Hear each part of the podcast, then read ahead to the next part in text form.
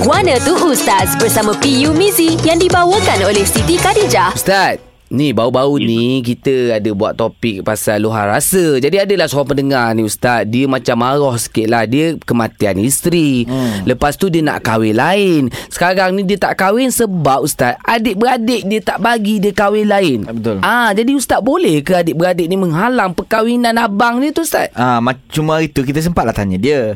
Uh, isteri dia ni dah meninggal lebih 10 tahun dah. Dah, dah lama dah Ustaz. Hmm. Adik-beradik pula halang apa cerita Ustaz? Ya, ini kata ah, sudah dah lah, ah, sudah lah. Hmm. Jadi bila dia dah apa kematian isteri kan hmm. sampai setahap dia rasa ingin untuk berkahwin. Hmm. Jadi adik-adik yang menilai ni ada dia kata mu nak nikah benda lagi, dia kata kan. Hmm. Uh, mu dah contohnya mu dah umur anak-anak dah besar nak apa lagi. Hmm. nak urus rumah tangga tu benda sangat lah. Sebenarnya kadang-kadang orang yang menilai tu dia tak tahu apa keperluan.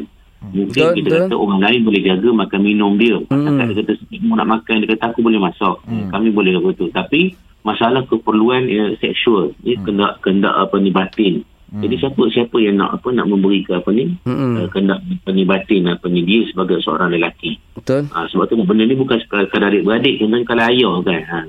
Contohnya uh, seorang lelaki meninggal isteri dia, anak-anak tak bagi dia kahwin. Hmm. Baik dia kata kata dia orang boleh jaga kesihatan makan minum hmm. pakaian semua. Hmm. Tapi orang kata kendak atas pada pusat. Eh, turut ke atas. Tapi kalau bawah pada pusat tu siapa nak bagi? Nah, okay. setuju. Dia hmm. kata, orang lelaki ni dia lain sikit. Hmm. Jadi, orang kata selagi boleh melakukan benda tu, tak ada apa, memang, memang keinginan dia ada. Hmm. Jadi, kalaulah, ya, maknanya tujuan nikah itu nak kena dia mampu, ya, memang dia ber, berkeinginan untuk mengelak zina dan seumpamanya muka maksiat, ya, dia sebenarnya dia wajib berkahwin. Jadi, saudara mara, adik-beradik, siapa tidak boleh menghalang dan berdosa kalau mereka menghalang ya, benda-benda yang dihalalkan oleh Allah Ta'ala. Okey, faham hmm. Ustaz. Jelas Ustaz, terima kasih yang Ustaz. Guana tu Ustaz bersama PU Mizi yang dibawakan oleh Siti Khadijah. Setiap momen yang dilalui cuma pinjaman sementara. Yang kekal hanya kenangan indah bersama. Jangan lupa, hadiahkan Siti Khadijah dalam setiap momen indah bersama. Layari Siti Khadijah.